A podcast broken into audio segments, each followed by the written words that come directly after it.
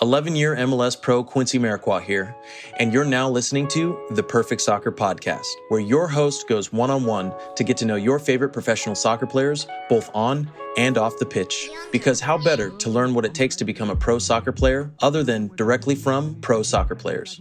Today's episode is brought to you by PerfectSoccerSkills.com, the number one and only platform you'll ever need to connect with and learn from pro soccer players. Learn more and enter to win weekly soccer prizes, goals, balls, jerseys, player meet and greets, and more by heading over to PerfectSoccerSkills.com slash PSTM to enter to win for free today. With that said, please enjoy today's episode.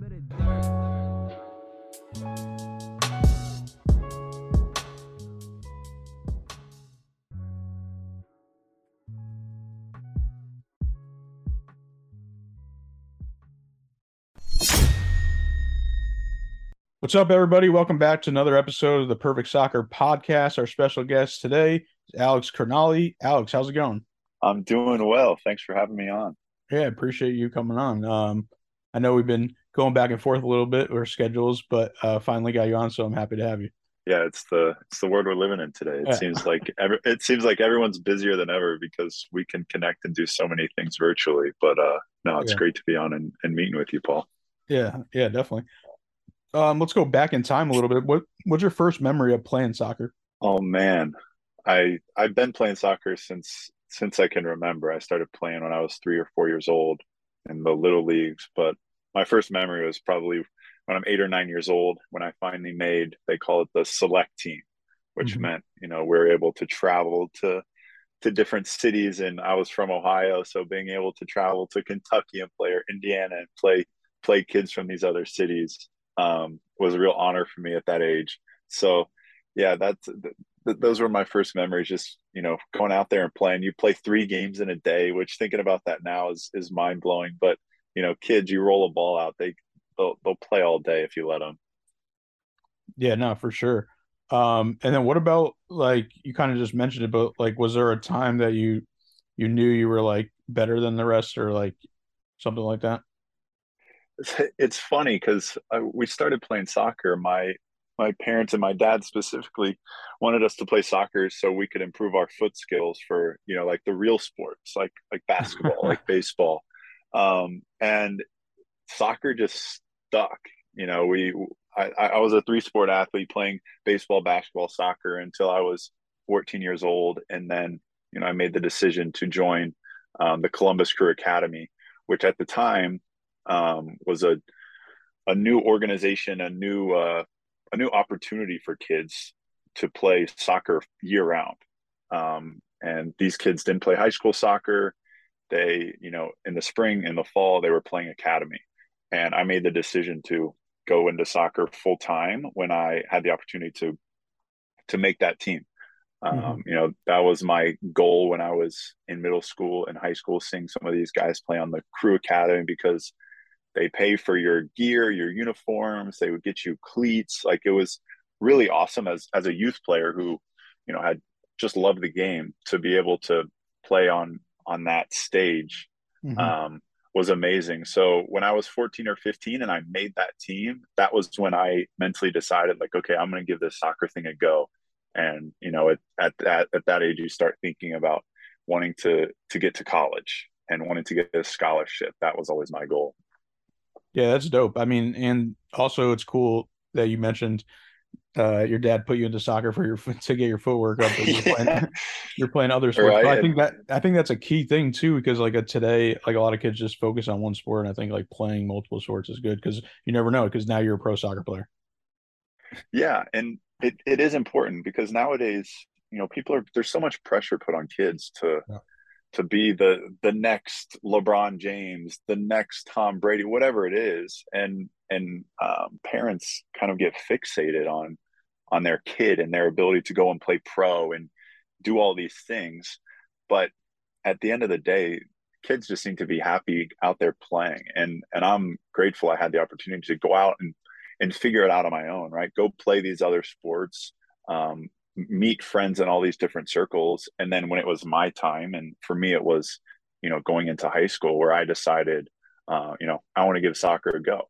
and I think it's important, um, you know, once you do make that decision, that you go all in. Mm-hmm. Um, but until then, I think it's important. Parents let the kids play. Let them, you know, let let them play multiple sports, um, fail, and have fun. Yeah, no, definitely. Um, and then what about what was your recruiting pro- process like out of out of high school? Yeah, well, because I was playing with the the crew academy, we had they called them showcases, mm-hmm. um, where we would go and we'd play teams from all over the country in various cities. And I remember it was uh, the Dallas showcase or a showcase in Texas, where um, the University of Maryland saw me playing DC United's youth team. So you know they're going to scout local local talent with the DC United players, and that was one of my better games of the tournament. And that's when when their coach Sasha Sasha Cirovski gave me a call. Um, I was a sophomore in high school at the time, so to to already get some interest from schools was was pretty incredible. And then um, you know I I went to a few camps, visited a few different schools. You know, tried the did the Ivy League, saw what what that campus was like, and then I went and vid- visited the University of Maryland. Um, fell in love with the school, fell in love with the environment, the the soccer program, everything. And I made my decision when I was a junior in high school to to commit and play at the University of Maryland, um, which was one of the better decisions I've made in my life. Um, went on to to play four years there. Was a first team All American my senior year.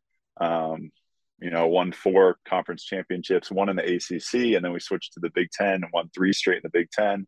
So I had a really successful time at the University of Maryland. Grew a lot. Um, met some of my my best friends and brothers there, um, and you know, just had a, an amazing experience there. Yeah, no, that's awesome. And then explain to me how. So after you left uh, college, Maryland, um, you signed a homegrown contract. So is that because you were with the club before? So then, like, what's your what was like your your you weren't eligible for the draft, or you were? Yeah. So no, exactly because I played with the Columbus Crew Academy. The Columbus Crew had my rights. Gotcha. So if I were to leave, whenever I left school, whenever I left Maryland to go pro, they had the first right of refusal. So if the crew said, you know, we don't want him, then I would have been free to go into the draft. But you know that was always my dream to play for my hometown club. So for me it was an e- easy decision. And you know once i graduated i had a, a contract lined up with the columbus crew. So that way i didn't have to go to the combine didn't have to go through the draft process. I was able to just sign directly with the team and, and get started.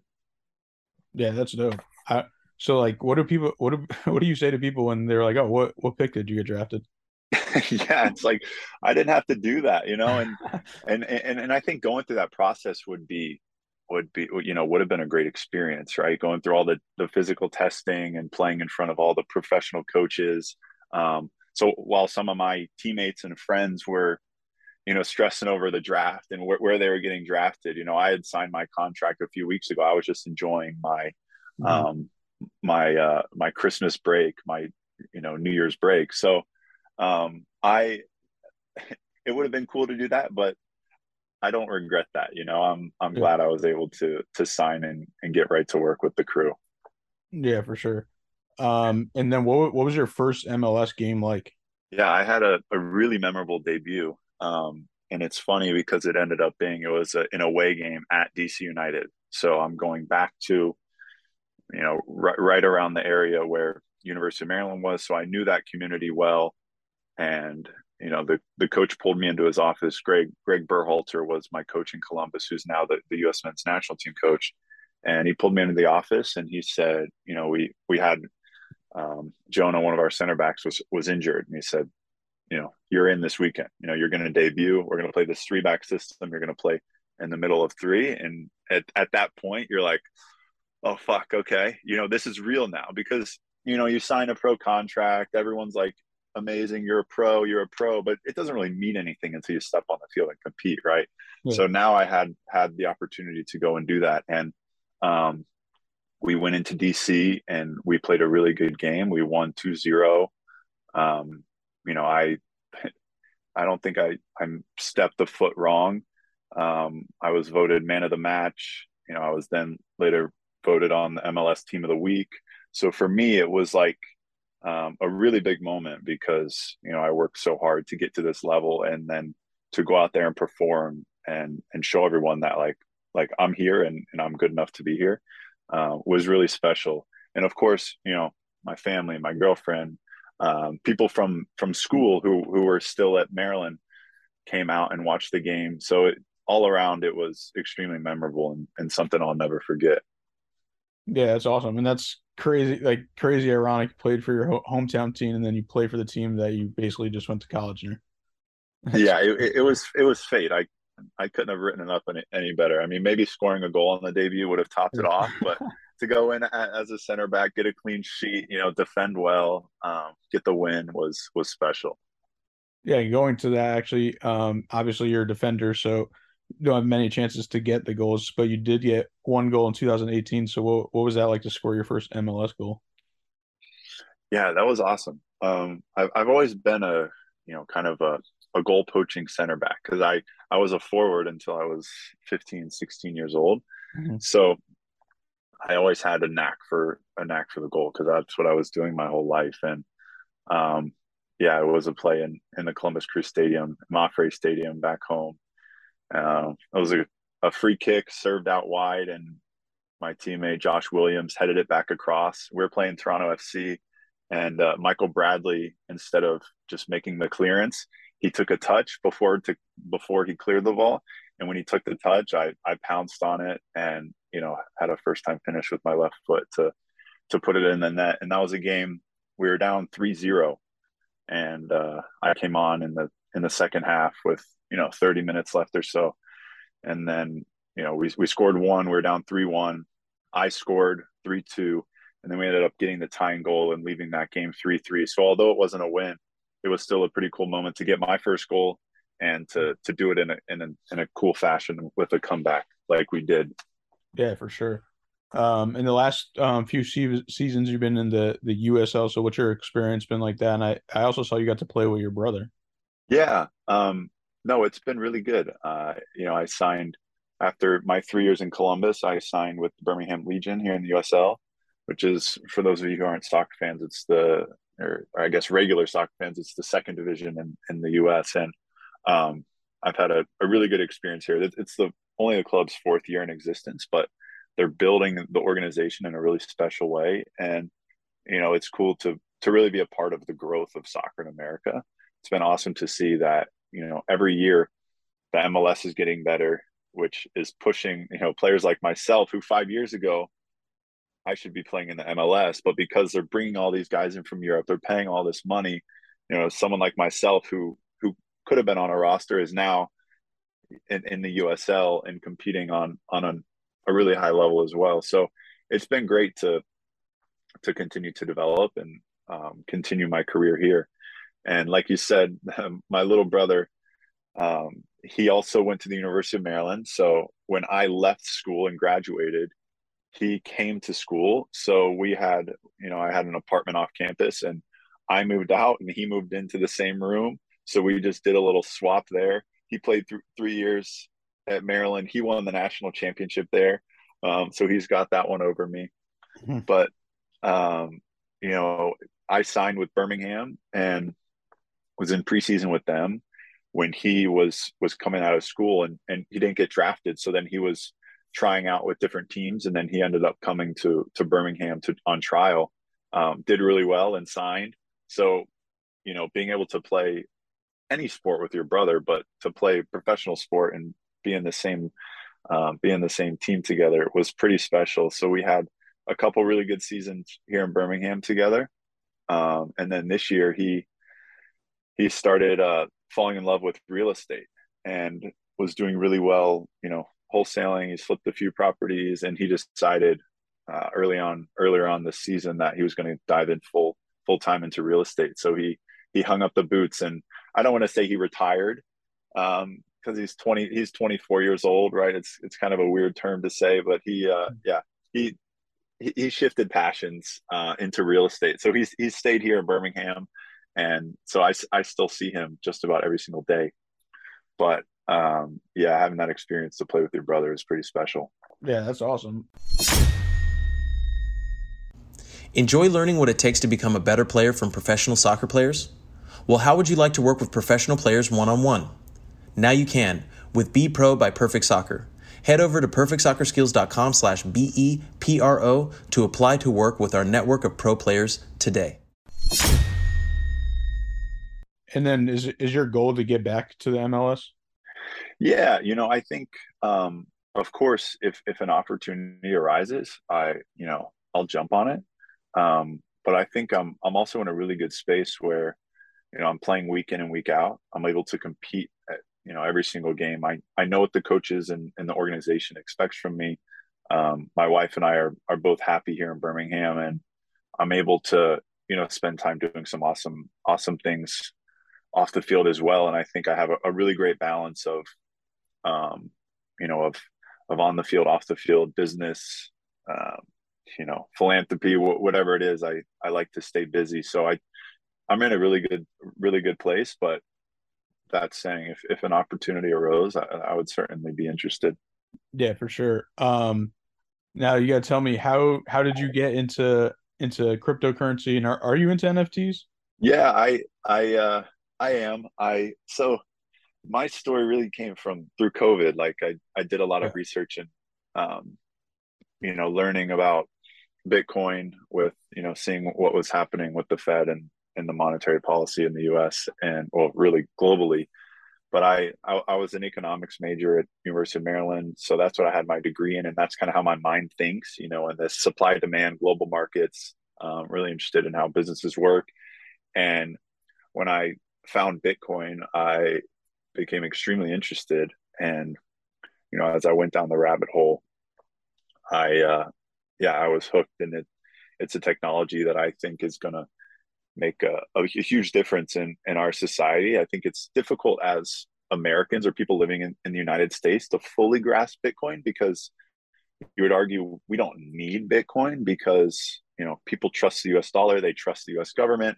But I think we've seen in recent times that um, things aren't exactly what they seem. And, and at any point, the, the government, the Federal Reserve can debase the money in your pocket. So a technology like Bitcoin with the scarcity and and the the immutability, I think is really powerful one. So I, you know, I I became the first the first American professional soccer player to get paid in Bitcoin. So I take 25% of my salary in Bitcoin um, through a company called Bitwage. Mm-hmm. And their service is, is awesome, easy to use. Um, you know, anyone, whether you work at, at Chipotle or you work at Walmart or you work at Apple, you know, you can, you can use Bitwage to receive a percentage of your salary in Bitcoin um, or Ethereum or stablecoins for that matter. So, yeah, as you know, I got into the space through Bitcoin, but then, you know, I've been working on some really cool projects, and and a mentor of mine in the crypto space, um, Saint Oakland, is his, uh, um, you know, pseudonym you could call it, yeah. and and he's a big NFT guy. You know, has you know 500 plus NFTs in his collection in his wallet, and he got me involved.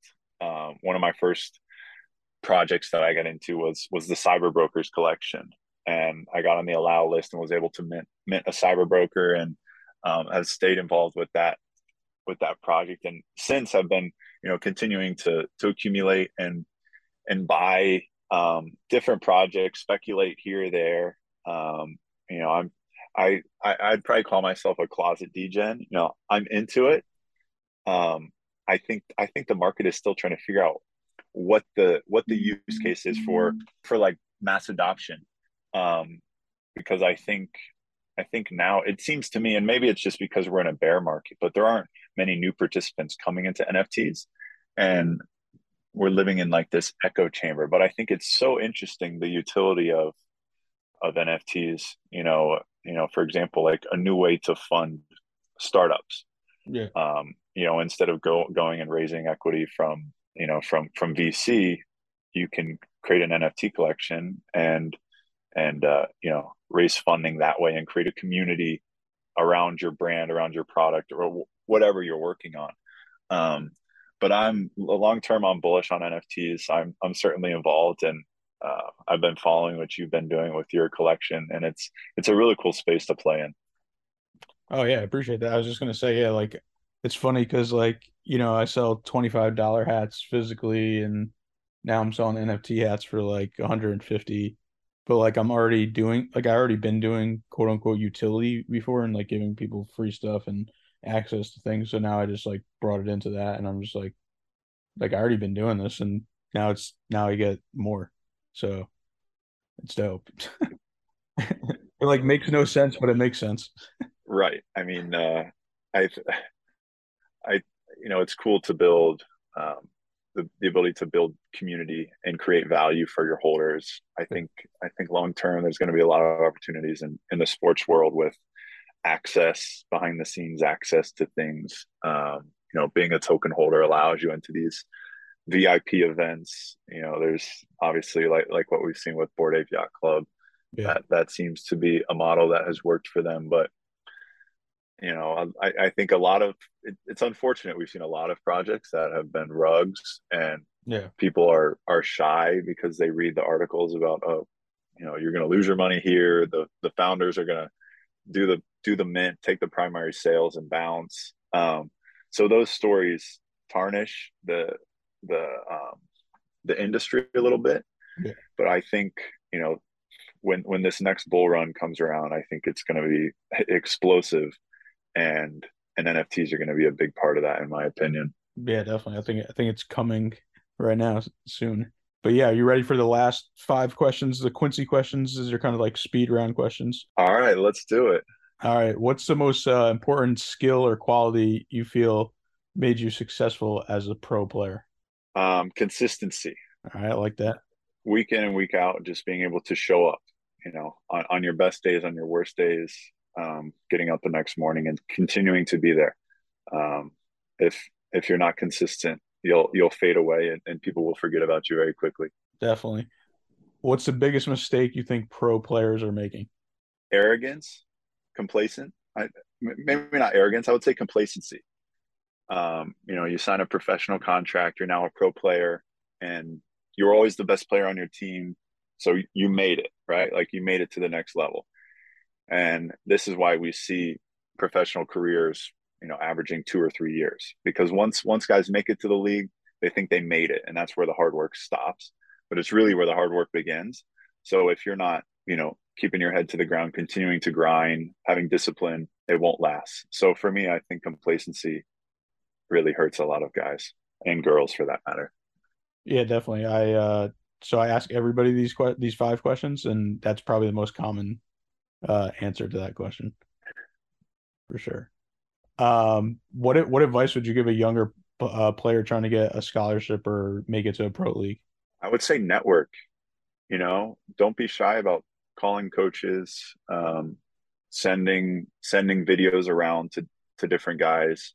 You know, the the soccer community especially is very close knit. Everyone's connected. So if you have a you know a connection to a friend who knows this coach who goes to this college. You know as as a, a college coach you can't watch every kid right? So the people in in your coach's inner circle will will take advice from from those individuals. So being being able to network with with different people in this space will give you opportunities that you might not have had just trying to to go at it on your own. Yeah definitely. Um these last two could be either soccer related or life related what is something that most people think is true that you believe isn't? The world is unfair. All right. And I, I think that's in sports and in life. I think people like to play the victim mindset where, you know, they they think things have happened to them. They think things happen to them. But the reality is there's a lot of things in your life that you can control. And if you focus on those things, then it's it's funny how, you know, life seems to repay you. So instead of worrying about the things that that might have happened to you that um, you know was quote unquote unfair, you focus on the things that you can control, which is getting up every day, working your ass off, you know, reading, networking with people, spending time with family and friends, you know, do all of these things, be a good person, and then life will repay you. But um, to have the victim mindset, to get stuck in in your own space, that you know, life is unfair. Everyone goes through adversity. I don't care if you uh, I, don't, I don't care what what your situation is. Everyone goes through adversity, and being able to deal with that and and roll with the punches, I think, is really important. For sure. Last one. what is something you'd move forward with if you weren't scared of of things if they didn't go well? Whew. This see, this is a tough question because I actually think I'm uh, I I'm one of those people that don't feel fear failure as much, or maybe conscious don't consciously fear fear failure. Where you know I you know I I have a startup company, Parachute, where we've we built a social crowdfunding platform helping other professional athletes and celebrities find vetted nonprofit organizations, support philanthropic causes that they care about. Um, you know, I have my own nonprofit organization that I started with um, my my best friend Zach Steffen, U.S. Men's National Team goalie. I, you know, I I try all these things. You know, I I got into NFTs and lost a bunch of money. Got into crypto. You know, rolling with the punches. So, I, you know, I'm not someone that's scared to to go and try the next thing. Um, I I like to learn by doing. You know, I I love to invest. I love to to take risks. So I I don't know that there's anything that that I'm not doing that I wish I was. You know, there are a few there are a few business ideas that I'm I'm working on in the back of my mind in the Bitcoin space that um, that I want to get involved in. But it's not it's not fear that's stopping me. It's simply time and just uh, you know developing those ideas. So yeah, I don't know. Maybe that was a cop out for your question, but but but I like to think I you know I, I like to think I go for it. Yeah, I I go full send um, for right. better for like worse. I like that. well, Alex, I appreciate you coming on, and uh, best of luck the rest of the season. And uh, could you let the people know where to follow you at on social media? Yeah, no, thanks for having me on again. Um, I'm everywhere at Alex Crognale. Um, so you can find me on there. You can find my crypto wallet, croggnation.eth, if you want to see what NFTs I'm buying. Um, but no, I'm I'm uh, I'm in the space. I'm I'm willing to talk. I love crypto Twitter. So so let's connect. Quincy Amarikwa here, and thanks again for listening. If you enjoyed today's episode, please be sure to share it with someone you feel will get some value from it. And if you could take a moment to leave a review of our podcast wherever you're listening and let us know who you'd like us to interview next, we'll get working on that right away. You can listen to this full episode and more at perfectsoccerskills.com slash radio. That's perfectsoccerskills.com slash R-A-D-I-O.